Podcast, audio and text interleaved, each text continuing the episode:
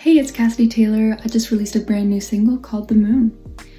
I wrote this song about moving away from home for the first time. I grew up in a very small town called Haliburton in northern Ontario, and moving to the city of Mississauga for the first time was a lot. It was a big change for me. Um, I realized how much of a, an impact my hometown had on who I was when I got there, and I came up with this metaphor between the sun and the moon.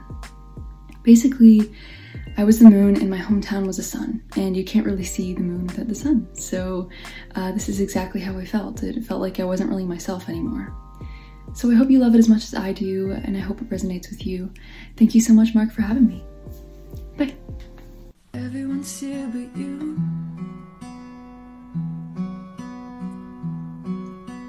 Makes for an empty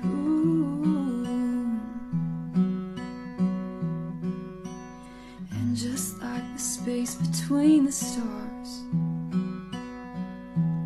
When did you get so far away? Well, maybe if I, maybe if I ever walk the moon, I'll shine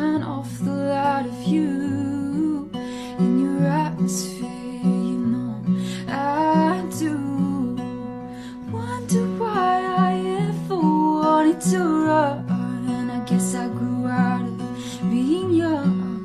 If every star in the sky was just like you.